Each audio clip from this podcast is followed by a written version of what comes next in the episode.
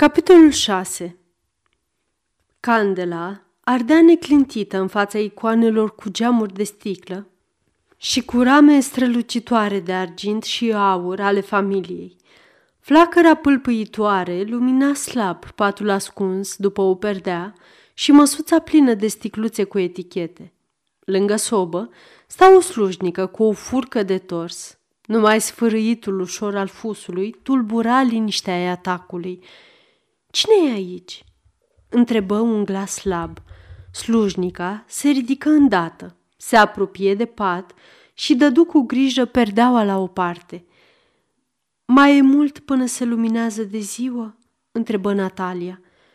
Suntem la amiază," răspunse slujnica. A, Doamne, atunci de ce e întuneric? Sunt trase obloanele, duducuță. Ajută mai mai degrabă să mă îmbrac. Nu-i nevoie de duducuță. Doctorul a spus că nu se poate. Sunt bolnavă? De mult? De două săptămâni. Nu mai spune. Mie mi s-a părut că abia ieri m-am culcat. Natasha tăcu. Se străduia să-și adune gândurile. I se întâmplase ceva, dar ce anume? Nu își putea aminti. Slujnica tot mai stătea în fața ei așteptând porunca. De jos se auzi un zgomot surd. ce acolo?" întrebă bolnava. Boierii au stat la masă. Acum se ridică. Îndată are să vină aici Tatiana Afanesievna. Natasha parcă se bucură. Făcu un semn neputincios cu mâna. Slujnica trase perdeaua și se așeză din nou la furca ei. Peste câteva clipe, de după ușă, se vi un cap cu bonetă largă, albă, cu panglici de culoare închisă și cineva întrebă cu jumătate de glas. Cum se simte Natasha? Bună ziua, mătușico, spuse încet bolnava și Tatiana Afanesievna se grăbi spre ea. Duducuțaș și-a venit în fire, spuse slujnica, apropiind încet un fotoliu. Bătrâna sărută plângând fața palidă și trasă a nepoatei și se așeză lângă ea. Curând, intră și doctorul neamț, în haine negre, cu perucă de savant.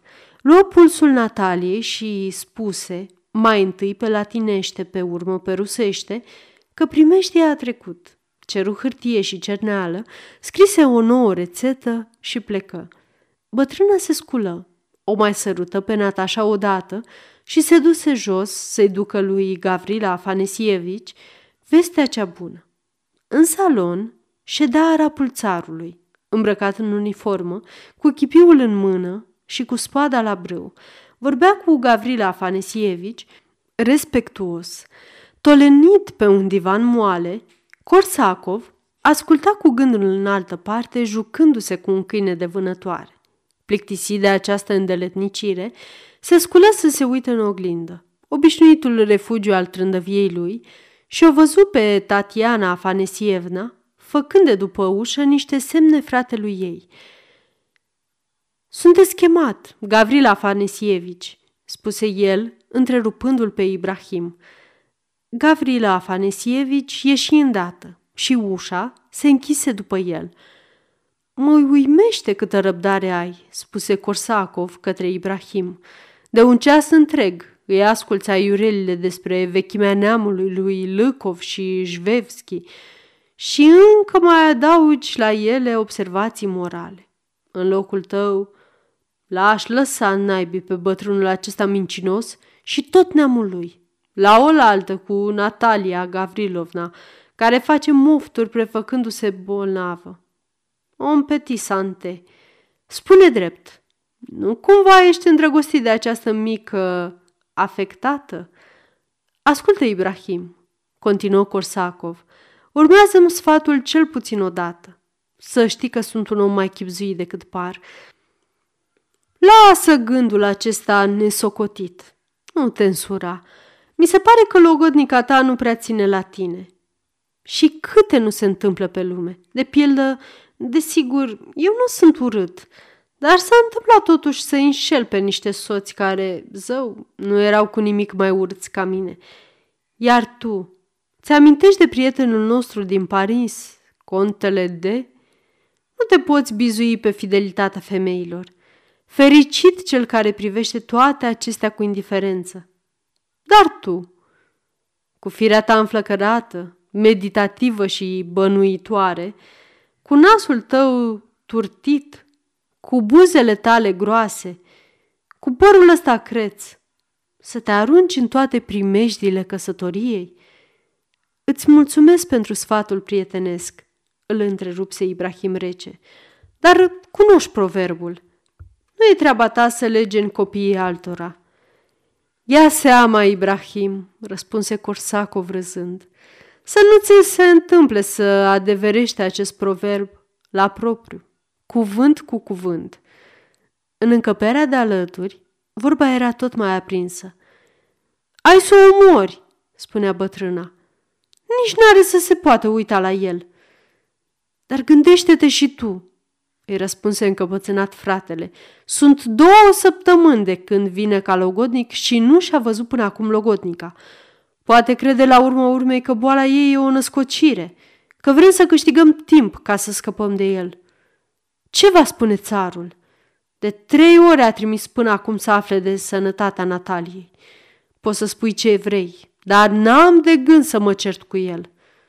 Doamne Dumnezeule, spuse Tatiana Afanesievna, sărmana, lasă-mă cel puțin să o pregătesc pentru o asemenea vizită. Gavrila Afanesievici consimți și intră în salon. Slavă Domnului, îi spuse lui Ibrahim. Primejdia a trecut. Natalia se simte mult mai bine și dacă nu mi-ar fi rușine să-l las singur pe scumpul meu oaspete, Ivan Evgrafovici, te-aș conduce sus să-ți vezi logodnica. Korsakov îl felicită pe Gavrila Afanesievici, îl rugă să nu se deranjeze, îl asigură că trebuie să plece înainte și se îndreptă repede spre vestibul, ne lăsându-l să-l petreacă. Între timp, Tatiana Afanesievna se grăbea să o pregătească sufletește pe bolnavă pentru vizita musafirului, care o îngrozea. Intră în încăpere gâfâind. Se așeză lângă Natasha, îi luă mâna, dar, înainte de a apuca să-i spună o vorbă, ușa se deschise. Natasha întrebă, Cine a venit?" Bătrâna încremeni. Gavrila Afanesievici trase la o parte draperia. Se uită rece la bolnavă și o întrebă cum se simte. Ea vrut să zâmbească, dar nu izbuti. Privirea cruntă a tatălui ei o făcu să se cutremure și o cuprinse neliniștea. I se păru că cineva îi se apropie de căpătâi. Ridică cu greu capul și îl văzut deodată pe arapul țarului. Își reaminti atunci toate cele întâmplate și se gândi cu groază la cele ce o așteptau.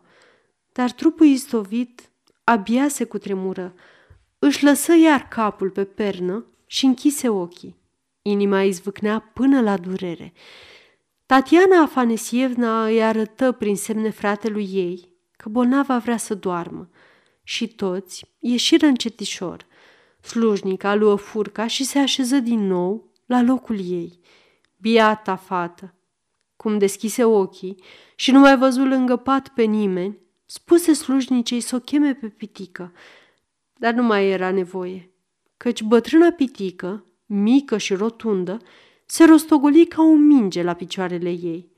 La stocica îi urmărise, ca orice femeie curioasă, pe Gavrila Afanesievici și pe Ibrahim până sus și se tupilase după ușă. Cum o văzu, Natalia îi spuse slujnicei să plece iar pitica se așeză pe un scaun lângă pat. Niciodată un trup atât de mic n-a ascuns atât de multă energie sufletească. La Stocica se amesteca în toate, știa de toate, avea grijă de toate. Cu firea ei și reată și lingușitoare, știuse să câștige dragostea stăpânilor și ura servitorilor, pe care îi conducea despotic. Gavrila Afanesievici îi asculta părerile și plângerile și îndeplinea micile rugăminți. Tatiana Afanesievna o consulta totdeauna și urma sfaturile, iar Natasha, nespus de legată de ea, îi încredința toate gândurile, toate simțămintele inimii ei de 17 ani. Știi la Stocica, tătuca vrea să mă mărite cu arapul. Pitica ofta adânc și fața parcă îi se zbârci și mai mult. Oare nu-i nicio nădejde? Continuă Natasha. Oare tătuca nu se va îndura de mine? Pitica clătină din scufie. Și nici bunicul, nici mătușa n-au să-mi ia apărarea. Nu, duducuță. Cât ai fost bolnavă, arapul a izbutit să vrăjească pe toată lumea. Boierul e nebun după el. Cneazul numai despre el vorbește, iar Tatiana Afanesievna spune Păcat că e arap, că ginere mai bun nu puteam dori. Doamne, Doamne, gemu sărmana Natasha. Nu te mâhni, frumoasa mea, spuse pitica sărutându-i mâna slăbită. Chiar dacă ți-e dat să te măriți cu arapul, tot vei fi slobodă. Azi nu mai e ca înainte. Soții nu-și mai închid nevestele. Se spune că arapul e bogat. În casa voastră vor fi de toate. Ai să o duci strașnic de bine. Pietul Valerian, spuse Natasha atât de încet, încât pitica putu numai să-i ghicească vorbele. Asta e, domnișoară, spuse ea cu jumătate de glas. Dacă te-ai gândit mai puțin la orfanul acesta, dacă nu i-ai fi strigat numele când ai aiurat, tătuca nu s-ar fi supărat. Cum? întrebă Natasha înspăimântată. Am strigat numele lui Valerian? Când eram bolnavă? Și tătuca a auzit? S-a mânia pe mine? Asta e nenorocirea, răspunse pitica. Acum, dacă o să-l rogi să nu te mai da arapului, o să creadă că pricina e Valerian. Nu mai e nimic de făcut. Supune-te voinței părintești și fie ce-o fi. Natasha n-a mai spus nimic. Gândul că taina inimii era cunoscută de tatăl ei o zgudui puternic. Îi rămânea o singură nădejde, să moară înainte de odioasa căsătorie. Hotărârea asta o liniști. Se supuse sorții cu sufletul trist și obosit. Aceasta este o înregistrare Cărțiaudio.eu. Pentru mai multe informații sau dacă dorești să te oferi voluntar, vizitează www.cărțiaudio.eu. Toate înregistrările Cărțiaudio.eu sunt din domeniu public.